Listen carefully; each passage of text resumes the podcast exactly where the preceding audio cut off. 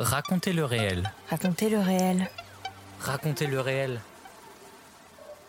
Le podcast qui Le explore. podcast qui explore les dessous du documentaire.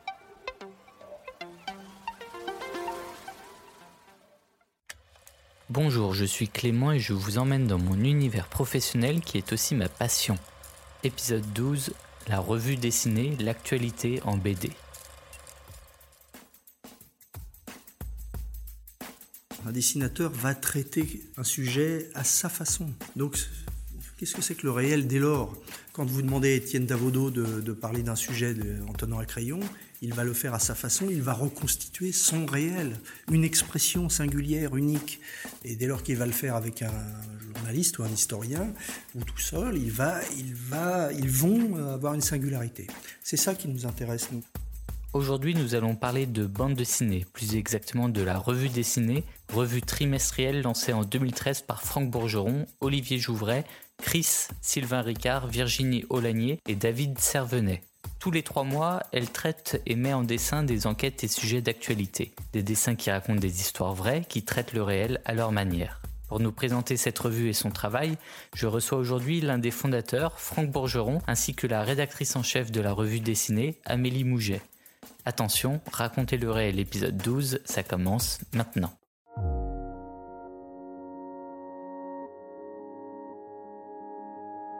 C'est quand même assez difficile de travailler avec le réel parce qu'il n'est pas très saisissable. Et c'est vrai que quand on rentre dans sa chambre d'hôtel comme ça et qu'on on- on met ses bobines sur la table de, de chevet, Explorer. Et comme nous, on a des films qui sont d'un certain coût, certains, même d'un énorme coût, c'est pas pour le goût de la dépense, parce que c'est s'endetter. Et j'aime pas m'endetter, mais j'y suis bien obligé, parce que je veux surprendre, parce que je veux être dans la, la- la folle aventure de la vie de, de ce- de ces animaux. Raconter. Moi, j'ai tendance à valoriser les gens que je filme, des gens de la rue, des, des- de tout le monde. Et je les valorise en les écoutant, en montant leurs propos. Les gens deviennent des héros, des héros de leur village, de leur endroit. On met les gens en valeur, on a envie que les gens qui vont au cinéma les rencontrent. Défendre. Moi, je voulais faire un film activiste. Donc, c'était un film qui était là pour, euh, pour amener de la connaissance, ou, enfin, pour avoir un peu plus amené la- l'écologie au cœur des consciences. Transmettre. Ce qui m'intéresse davantage, si vous voulez, c'est la réaction des gens eux-mêmes. C'est la réaction des gens eux-mêmes. Pourquoi? Eh bien, c'est que euh, les cinéastes, les cinéastes qui viennent faire des films dans ces pays, ne se rendent pas compte qu'il ex- peut exister un dialogue absolument extraordinaire entre les gens qu'ils étudient ou qu'ils filment et eux-mêmes. Et que ce dialogue vient justement de ce moyen miraculeux qu'est le film. Le documentaire se dévoile Dans raconter le réel. dans Raconter le réel.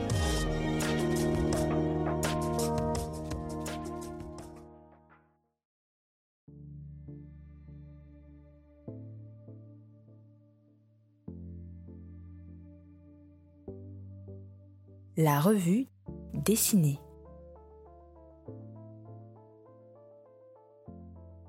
Franck Bourgeron, vous êtes l'un des fondateurs de la revue dessinée lancée en 2013. Comment est né ce projet et quel est votre parcours, enfin en tout cas le parcours qui vous a amené à lancer cette revue? Alors, moi, j'ai un parcours euh, très classique de, de- qui, est- qui est lié au dessin. Euh, D'abord le dessin animé, puis ensuite euh, une activité de- d'auteur de, bande dessinée.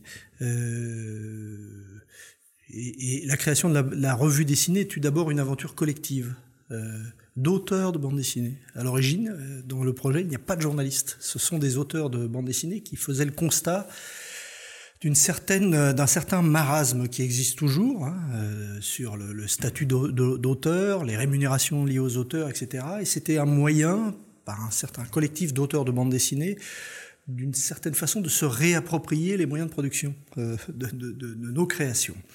Euh, et puis, euh, dès lors que le, programme était établi, de quel type de revue on voulait faire, euh, eh bien, évidemment, il fallait rencontrer des journalistes parce que c'était l'autre partie du, projet. Donc ça s'est fait. On a rencontré un certain nombre de, gens qui nous ont rejoints et qui nous ont permis de faire ces revues, cette revue. Et donc on est sorti le premier numéro en Euh, septembre 2013, donc il y a eu euh, un an et demi auparavant de recherche euh, éditoriale autour du, projet. Qu'est-ce que ça allait être? À l'origine, c'était pas du tout une revue papier, mais plutôt une revue numérique, parce qu'il y avait là, à cette époque-là, une espèce d'explosion comme ça sur le sur le fait que la balance numérique papier allait se faire on l'attend toujours, mais en tout cas, euh, c'était dans l'air. Et que nous, on s'est assez vite rendu compte que il y avait un, marché, il euh, faut dire le, faut, prononcer ce mot, un marché pour le, papier, mais pas du tout de modèle économique pour le numérique. Donc on a d'abord euh, inventé la forme de la revue dessinée, et puis ensuite, eh ben, on a fait une recherche de financement. N'était pas qui n'était pas si simple et qui en même temps n'était pas si compliqué. On a trouvé assez facilement un petit peu de financement, pas beaucoup, mais un petit peu. Et ensuite, ce qui a garanti la, la pérennité du titre, c'est la rencontre avec les lecteurs, où on a tout de suite euh, trouvé un point d'équilibre euh, suffisant pour euh, faire un numéro, deux numéros, trois numéros. Puis aujourd'hui, je crois qu'on en est au 35 ou 36, je ne sais plus exactement. Mais voilà. Et puis après, on a créé Topo, 2016. Et puis, il y a trois ans, on a racheté 21, qui est une revue de, de, grands reportages, et puis une autre revue qui s'appelle Six mois sur le photojournalisme. À la base, vous êtes dessinateur. Euh, est-ce que vous pouvez euh, raconter brièvement votre parcours donc avant la revue dessinée?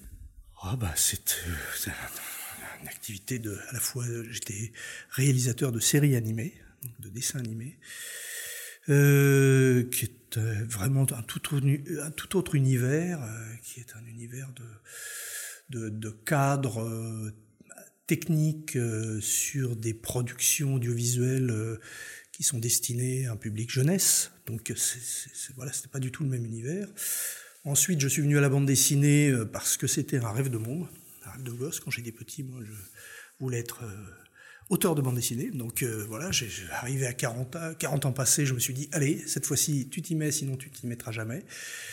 Et dès lors, j'ai signé un album, puis d'autres albums, jusqu'au moment où il y avait chez moi ce manque de, de l'aventure collective on a une, probablement, on fantasme beaucoup sur ce qu'est un auteur de bande dessinée, mais un auteur de bande dessinée, c'est quelqu'un qui est chez lui, face à sa planche, euh, sa planche étant un peu un miroir, donc euh, de toujours à souffrir du, fait qu'on n'arrive pas à atteindre l'inaccessible étoile de la qualité graphique, et donc euh, ou du récit, et donc on est comme ça face à soi-même tout le temps, et moi ça me ça me portait sur le système, et donc j'ai voulu retrouver une dimension collective et donc c'est la création de la revue.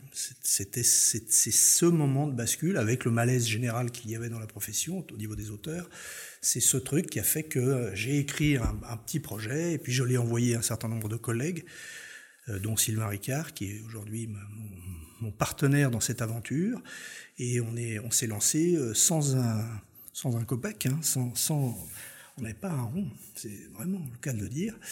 Et euh, on a trouvé un peu de, quoi le faire, de quoi faire ce projet. Et puis euh, voilà, aujourd'hui, c'est euh, un titre bien installé. On va passer à vous maintenant, Amélie Mouget. Vous êtes la rédactrice en chef de la revue dessinée. Quel était votre parcours avant cela? Alors, euh, j'ai fait une école de journalisme, j'ai fait euh, Sciences Po euh, Lyon et, euh, j'ai travaillé sur la BD reportage pendant mes études. J'ai fait mon mémoire de fin d'études sur euh, Joe Sacco et, et, la BD reportage, puis ensuite le CFJ à Paris. Ensuite, j'étais, je suis arrivée en premier poste à Libération, service des intox pendant un petit moment avant d'aller dans un journal écolo qui s'appelait Terra Eco. Mais en parallèle, je, j'étais, je, je, je, pigeais pour euh, la revue dessinée en tant que journaliste et donc je travaillais en binôme avec des, des dessinateurs euh, et un dessinateur puis une dessinatrice pour faire de, de la BD reportage, donc des projets au long cours sur qui ont duré chacun entre neuf mois et un an de reportage et de rédaction de, de, de, reportage en bande dessinée pour la, la revue dessinée. Donc en fait, je travaille pour la la revue dessinée depuis le numéro 2 euh, en tant que journaliste indépendante. Et puis euh, euh, j'ai eu d'autres expériences dans d'autres rédactions en parallèle. Et, et, je suis arrivée en tant que rédactrice en chef en 2017 à, la revue, donc du coup en, tant que, que, membre de l'équipe. Et depuis, je coordonne les binômes de journalistes, dessinateurs, choisis les sujets et puis je, je, je, j'assure le suivi éditorial de chacun des, des projets. Qu'est-ce qui vous a séduit et donné envie de travailler pour la revue dessinée? Euh, bah, je lisais beaucoup de BD et j'étais journaliste. Et, euh, et, je pense que je suis convaincue que la bande dessinée est un super bon médium pour euh, transmettre une approche documentaire, de l'information, des histoires incarnées, mais qui soulèvent des gros enjeux de société. Donc en fait, j'étais très heureuse quand euh, j'ai appris que la, revue dessinée se, se créait parce que euh, l'issue de, la conclusion de mon, mémoire sur euh, la BD reportage était qu'il manquait une publication régulière en France sur ces questions-là, euh, en France et ailleurs d'ailleurs, parce qu'à part euh, des, albums au cas par cas, il n'y a, pas forcément de ce, genre de démarche ailleurs. Ah, il y a une revue dessinée Italia qui se crée dans la, roue de la revue dessinée, mais, mais oui, en gros j'étais convaincue de la pertinence du, du médium et, et assez en phase avec la ligne éditoriale de la revue.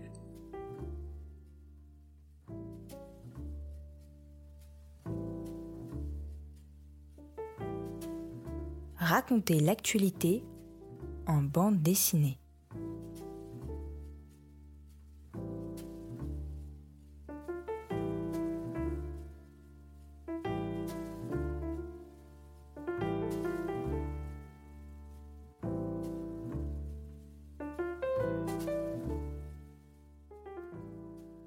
Amélie Mouget, en tant que rédactrice en chef, est-ce que vous pouvez nous présenter la ligne éditoriale de la revue dessinée? Alors du coup, c'est une revue euh, d'information, documentaire, enquête euh, euh, en bande dessinée. L'enquête, c'est hyper important pour nous euh, parce qu'on se rend compte qu'on qu'elle est souvent difficile d'accès quand elle est à l'écrit. Là, quand on a des enquêtes très touffues, avec énormément d'informations, avec beaucoup de personnages, euh, la bande dessinée a un vrai rôle à jouer pour euh, euh, mettre à plat des histoires complexes. Et puis, on est dans une démarche de, une envie de révélation des mécanismes qui participent de l'exploitation de certaines personnes, de la destruction de l'environnement. Euh. Donc il y, a, euh, il y a une démarche critique aussi sur euh, les, les, logiques euh, à l'œuvre ben, de destruction de l'état social, de, euh, de destruction des, des, des écosystèmes et, et, de mise en avant de ceux qui inventent, celles et ceux qui inventent et qui luttent contre ces mécanismes-là. Donc c'est une, une ligne éditoriale qui est vraiment qui est assez engagé, qui est assez euh, porté sur euh, la, la, les questions euh, économiques, euh, sociales, environnementales et le croisement de toutes ces questions-là. comment tout est politique, comment tout est... en fait, essayer de voir des sujets au prisme de l'impact qu'ils ont sur les gens, sur les corps, sur... donc on a de l'enquête bien sûr, et puis souvent aussi des reportages, des reportages en immersion. Euh, J'ai le souvenir d'un sujet qu'on avait fait sur les travailleurs sans papier et euh, leurs conditions de travail et en quoi le travail sans papier était un formidable outil euh, pour avoir de la main d'œuvre moins chère pour certains et en tant que, dispositif qui vulnérabilisait les personnes, qui les empêchait d'avoir euh, recours à leurs droits. Donc voilà, il y a des questions de justice sociale, de justice environnementale qui sont très présentes dans la revue dessinée. Euh, on va parler aussi euh, de, du droit des femmes. Là, on fait un sujet sur euh, l'accès à l'IVG et les, les les forces qui poussent pour le recul du droit à l'IVG un peu partout en Europe. Donc c'est vraiment un travail d'investigation qui est assez poussé et voilà qui est dans, cette logique d'aller mettre en lumière des mécanismes euh, qui mérite d'être porté à la connaissance des, citoyens, citoyennes, lectrices, lecteurs. Pourquoi choisir de raconter l'actualité en bande dessinée et pas un autre sujet? D'abord parce que ça existait d'une façon partielle, plein de gens l'ont fait bien avant nous, euh, mais il n'y avait pas euh, de lieu récurrent pour faire ça. Ça n'existait pas. Et, parce que c'est difficile à faire. Je crois que ça demande à la fois une ouverture d'esprit pour ce qui nous concerne, nous qui étions euh, dessinateurs de bande dessinée, une ouverture d'esprit sur l'actualité, sur le journalisme, sur l'histoire, sur euh, et puis ça demande une certaine expertise en bande dessinée. Et, en fait, l'association de, ces deux de ces, de, ces matières différentes, c'est quelque chose de compliqué à faire. Donc pourquoi? Bah Parce que ça n'existait pas, et puis parce que nous avions le goût, euh, les fondateurs de la revue, nous avions le goût commun de ça. On se disait que c'était important que la bande dessinée euh, investisse ce territoire, amène ses recettes. Il y a un certain nombre de recettes, de qualité que permet la bande dessinée dans le traitement du documentaire ou de l'actualité, qui est très efficace. Et donc il fallait que les journalistes s'emparent de ça, ce qui est aujourd'hui le cas. Je crois qu'aujourd'hui, une des réussites de la revue dessinée, c'est d'avoir fait en sorte que les journalistes comprennent qu'il y a là la bande dessinée, un langage formidable pour leurs enquêtes, pour leurs sujets. Enfin, c'est vraiment aujourd'hui tout à fait installé. Et ça, s'il y a une réussite de la revue dessinée, c'est celle-là. Comment s'opère cette sélection des sujets et, aussi des journalistes donc et des dessinateurs? Alors du coup, on reçoit, beaucoup de propositions de, sujets euh, de la part de journalistes indépendants ou de journalistes en rédaction. Euh, il y a plusieurs critères pour euh, qu'un sujet puisse donner aboutir à une bonne bande dessinée, c'est déjà qu'il résiste au temps qui passe, euh, parce qu'une bande dessinée c'est long à produire. 30 pages de bande dessinée, faut au moins, on prévoit au moins 6 mois entre le lancement et puis euh, le bouclage, et puis encore 3 mois avec euh, avant la sortie, donc en gros 9 mois, une gestation de, projet.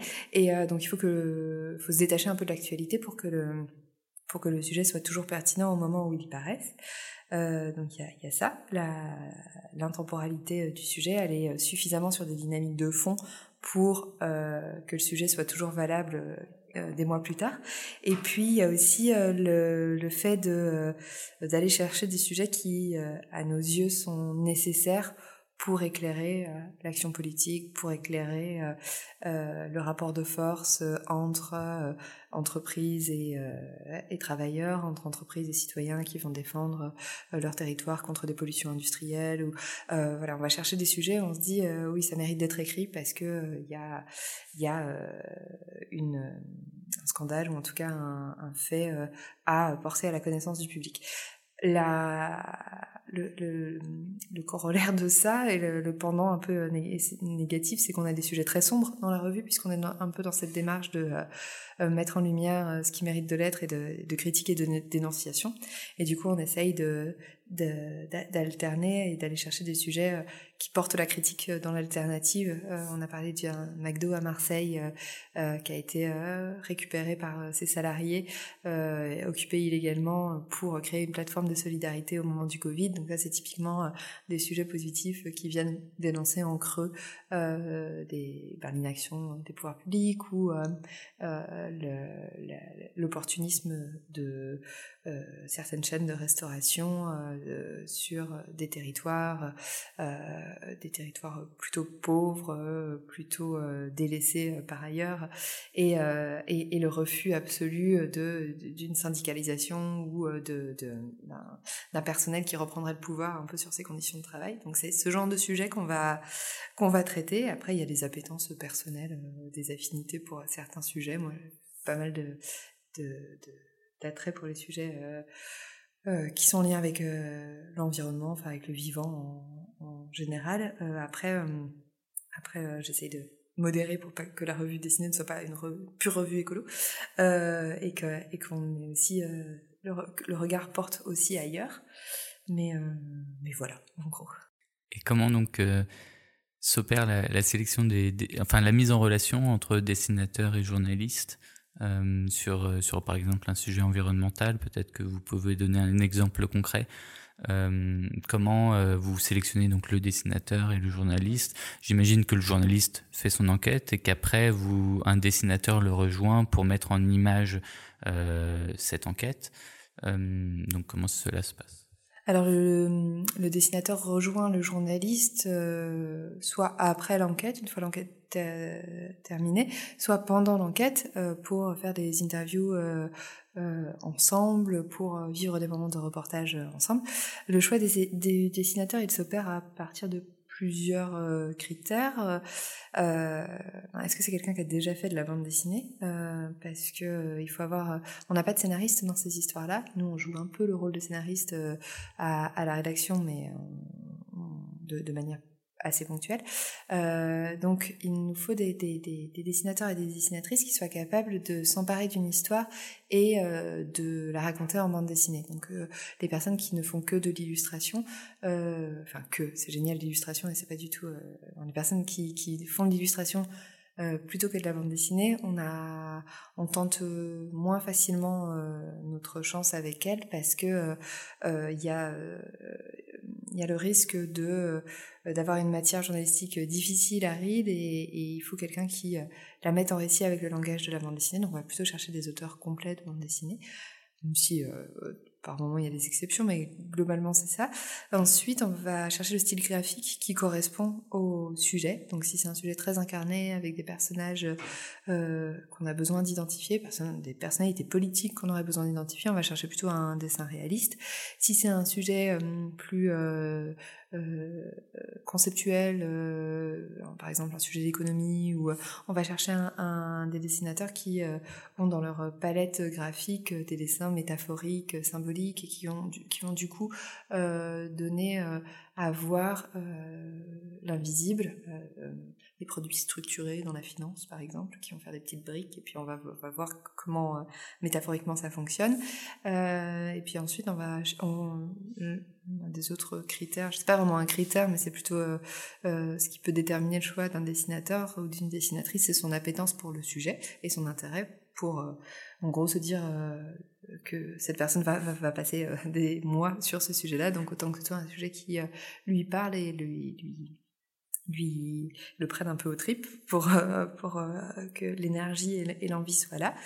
Et euh, et puis en, tout dernier volet mais c'est quand même important des histoires de caractère quoi est-ce qu'on estime que le binôme va bien s'entendre et est-ce que les, les, les appétences les manières de, de travailler nous paraissent compatibles et et, et à quel point le, processus de travail derrière sera sera fluide donc il y a un peu tout ça qui rentre en en ligne euh, de, de compte. Euh, ensuite, euh, on va aussi essayer de chercher à, travailler avec des dessinateurs avec qui on n'a pas encore travaillé pour élargir un peu la, l'univers graphique de la revue dessinée et, et pour voilà, se renouveler aussi tout en continuant à travailler avec les, les fidèles des historiques qui reviennent souvent dans nos pages avec qui on sait que ça va bien se passer en gros. Considérez-vous euh, que vous faites avec la revue dessinée de la BD documentaire, du BD reportage, de la BD d'enquête euh, Quel mot vous paraît le plus juste? Est-ce que pour vous finalement c'est la même chose, ces trois euh, expressions? Alors je dirais pas, euh, je trouve que la BD reportage euh, c'est un peu réducteur parce qu'on fait beaucoup d'enquêtes euh, et que la, le journalisme en bande dessinée a, a, a, vraiment émergé autour de la BD reportage. Je vais voir, je vous raconte en dessin. Nous on, on est aussi beaucoup dans le décryptage et l'enquête, donc euh, c'est un peu plus large que que ça. Moi je dirais qu'on fait du journalisme en bande dessinée et, euh, et ensuite à, au sein de ça, il y a de la BD reportage, il y a de l'enquête en bande dessinée, il y a, euh, il y a plein de choses. En fait, pour moi, c'est comme si euh, euh, on disait on fait de la radio reportage ou on fait de la, de la, radio enquête. En fait, c'est, étrange aussi de qualifier. Pour, pour moi, le, le, média est légitime au même titre que la télé, que la radio. Donc, il y a, il y a pas forcément à, à, surqualifier quoi, mais, mais on fait du journalisme et notre langage c'est la bande dessinée. Quoi ouais, le langage des binômes conformes. Je pense que les gens qui nous lisent euh, sont plus des, des, des, des gens intéressés par l'actu que des gens intéressés par la bande dessinée.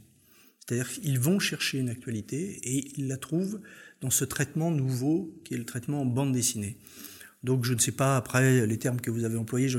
Nous on fait de la bande dessinée documentaire ou de la bande dessinée d'actu. mais euh, ce que je sais c'est que les gens qui nous lisent et on, trouve aujourd'hui plus communément la revue dessinée dans des librairies euh, au rayon euh, essais ou au rayon euh, des rayons classiques plutôt que dans des rayons bande dessinée. Je pense que on a ça aussi c'est un des apports de la de la revue dessinée, c'est ça, c'est le fait que on a quitté le rayon BD d'une certaine façon. On a ouvert, on participe à ça. La bande dessinée, c'est quelque chose de très multiple. Vous avez une bande dessinée qui est très bande dessinée, où vous allez avoir de la fiction avec bande dessinée franco-belge très classique, vous allez avoir du manga, et puis il existe euh, de la bande dessinée documentaire, euh, et les gens qui viennent là sont des gens qui sont habitués à lire de la bande dessinée, mais qui viennent, qui viennent pas pour la bande dessinée, mais qui viennent plutôt pour le documentaire.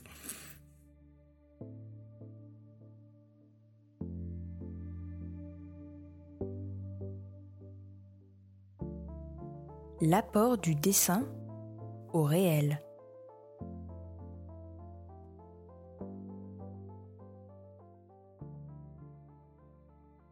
Qu'est-ce que le, dessin apporte euh, en plus par rapport à d'autres médiums? Euh, Une capacité de synthèse, c'est le fameux un, bon dessin vaut mieux qu'un long discours. Euh, il y, a, parfois une case qui est hyper forte, hyper explicite et à, travers laquelle on va, on va comprendre toutes les logiques à l'œuvre parce qu'elle tape juste. La sensibilité, même si c'est pas en plus du documentaire radio ou télé, parce que la sensibilité, elle existe aussi à travers les voix et les images, mais euh, en tout cas, une sensibilité euh, particulière qui est celle de, de l'auteur euh, ou de l'autrice du, du, dessin. Ça permet aussi d'assumer, comme dans le documentaire, une subjectivité, un regard situé, parce que de toute façon, le dessin, c'est euh, ça passe à travers euh, une. Euh, c'est un acte de création, donc il y a forcément une subjectivité, et ça nous permet d'être plus à l'aise avec ça. Et, et voilà, bon, après ça apporte encore plein de choses. Hein. Ça, ça, ça, parle à, enfin pour ceux, celles et ceux qui ont vu de la BD en étant enfant, ça parle aussi à une partie d'enfance en nous, et ça, et ça nous, il y a une facilité d'accès et d'entrée dans la bande dessinée qui est, pour certaines personnes plus forte pas, pas, je dirais pas que c'est universel du tout parce que ça demande quand même une culture euh, de lire des, des, des, bandes dessinées, mais euh, ça demande une, culture du dessin, une culture de l'image et, euh, et je, je dirais pas que c'est euh, le moyen absolu de parler à, à tout le monde, mais mais en tout cas c'est un moyen de toucher un public différent, plus large, plus pour qui ce langage est familier. Quoi. Franck Bourgeron. on s'est servi de la revue dessinée, enfin de ces expériences de la revue dessinée comme d'un laboratoire et donc on n'a pas cadré le dispositif graphique d'une façon systématique. On a laissé ouvert, parce qu'à chaque fois c'est la rencontre entre un journaliste et un ou une dessinatrice ou un dessinateur, euh, on a laissé ouvert le champ des expérimentations, chacun ayant un mode de récit euh, et donc un mode de récit graphique autour de tout ça. Donc euh, ce qu'on peut dire, c'est qu'il y a différentes formes euh, de récits. Alors il y a un récit incarné, il y a un récit qui peut être de l'ordre du symbolique, euh, il y a un récit où le rapport texte-image peut être très très différencié, et en fait on module tout ça pour essayer de faire une forme de récit qui soit le plus explicite et le plus intelligible possible sur des questions souvent qui sont complexes. On prend souvent euh, cet exemple d'un sujet économique dès lors que vous le lisez, si vous n'avez pas les références, si vous n'avez pas une certaine culture économique, vous allez vite à choper sur, euh, sur des, des, termes ou sur des, des, des, concepts qui sont un peu compliqués. Et le dessin permet justement de dynamiter tout ça, cette difficulté, et d'être euh, explicite, euh, et, et, et, et, surtout, euh, euh, oui, de, de, de, mettre en place un ensemble. souvent, on, la bande dessinée, ça permet ça. Ça permet de retracer un cadre général beaucoup plus large. Nous, on a fait la, quand on a fait par exemple euh, Sarkozy-Kadhafi, quand euh, on a fait un album sur la relation complexe entre Sarkozy et, Nicolas, et entre Sarkozy et, Kadhafi. Et euh, une des questions, c'était à quoi sert la, bande dessinée sur ce type de sujet? Eh bien, ça permet d'en délimiter un cadre très, très éloigné. On reprend aux prémices de la relation, on va jusqu'au bout, et on traite tous les sujets. Donc ça, c'est un des apports de la bande dessinée. Mais comment finalement dessine-t-on donc le réel? Est-ce qu'il y a des techniques déjà vraiment pratiques? Et ensuite, euh, est-ce que finalement on peut réussir à représenter le réel euh, en dessin? Ah, c'est une vaste question. Qu'est-ce que c'est que le réel Il y a toujours une part de reconstruction. Il y a déjà euh, une part d'expression par la singularité même du dessin. Un dessinateur va traiter euh, un sujet à sa façon. Donc, qu'est-ce que c'est que le réel dès lors? Euh, Quand vous demandez à Étienne Davodo de, parler d'un sujet en tenant un crayon, il va le faire à sa façon, il va reconstituer son réel, une expression singulière, unique.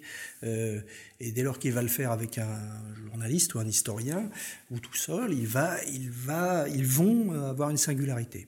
C'est ça qui nous intéresse, nous. Donc, euh, il y a une toile de fond qu'on considère, qu'on établit de manière euh, commune avec un contrat de lecture avec le, lecteur, un contrat de confiance avec le lecteur sur le fait que ce qu'on raconte là euh, est sourcé, et est, établi, enfin voilà, qu'on est dans un cadre. Et puis ensuite, on reconstruit un petit théâtre.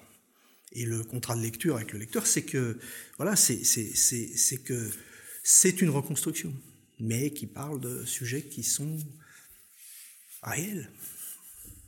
De manière pratique, vous qui êtes dessinateur, si vous devez euh, donc euh, écrire une BD documentaire, enfin dessiner une BD documentaire, est-ce que vous allez euh, dessiner à partir de, photos que vous avez prises peut-être pendant l'enquête ou qui ont été prises pendant l'enquête ou faire des recherches aussi de, de photographie des lieux que vous souhaitez dessiner ou au contraire est-ce que vous laissez plutôt libre cours quand même à votre imagination et à vos envies?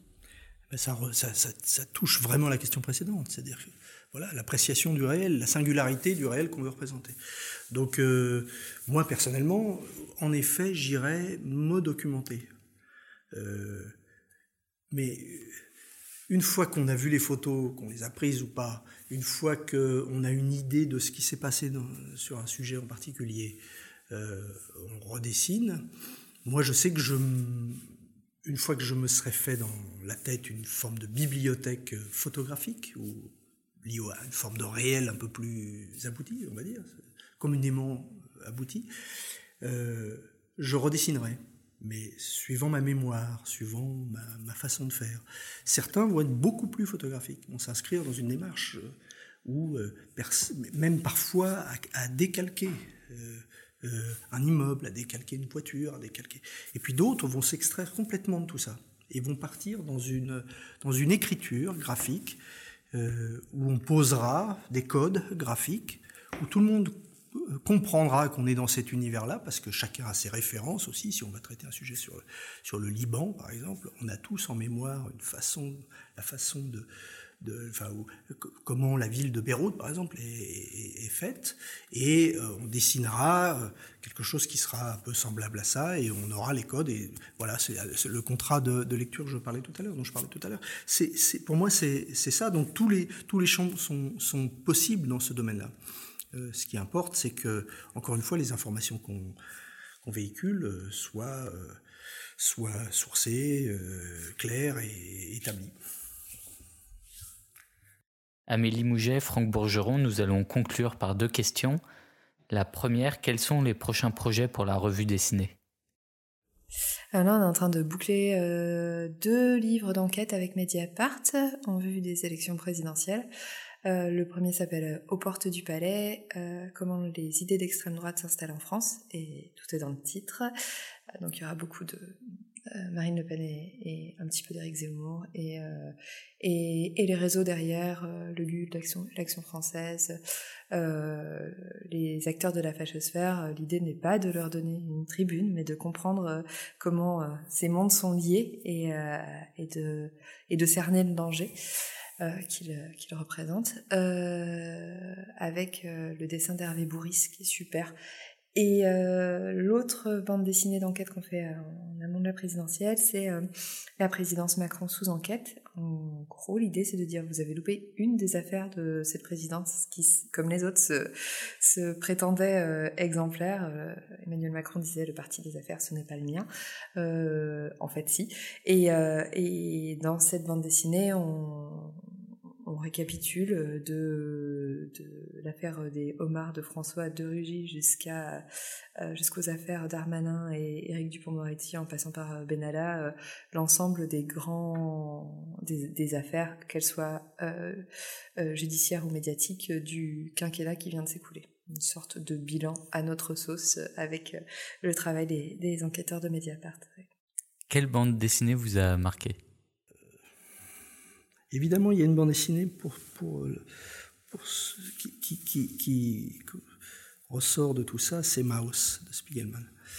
C'est quelque chose qui est sorti dans les années 80-90 là, et qui a changé mon regard sur la bande dessinée. Moi, j'avais une culture de bande dessinée très classique, très standard, et arrivé là, une espèce d'ovni qui racontait un truc incroyable, avec une euh, force euh, en noir et blanc, comme ça, avec une force graphique très, très établie. Euh, et oui, ça, ça, a changé ma, façon de, voir la bande dessinée. Il y a une autre œuvre aussi de Pascal Rabaté qui s'appelait Ibicus dans les années 90, avec un traitement, avec une force, une folie, et qui, euh, qui m'a donné envie de, enfin travailler dans la bande dessinée. Parce qu'après, moi, j'étais dans l'animation, et tout à coup est arrivé euh, Ibicus, et je suis devenu fou en lisant cette bande dessinée. Et je crois que je me suis dit après, il faut que je fasse de la bande dessinée. Euh, j'ai récemment pleuré en lisant Ne m'oublie pas d'Alix Garin, qui est, euh, une première bande dessinée euh, trop vraiment hyper touchante, une bande dessinée mi-fiction, mi-documentaire.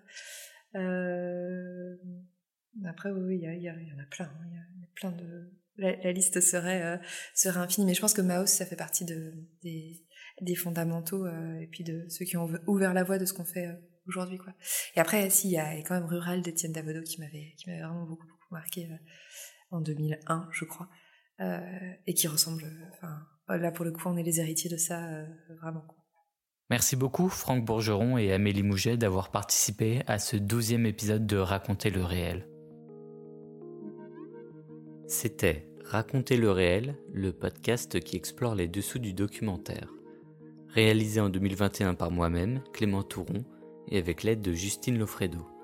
Si vous avez aimé ce podcast, n'hésitez pas à le noter sur Apple Podcast et à commenter. Vous pouvez également vous abonner aux pages Facebook et Instagram de Raconter le réel, où vous trouverez des infos supplémentaires, des recommandations de documentaires et la date de sortie du prochain épisode. Je vous dis à très bientôt pour un nouvel épisode.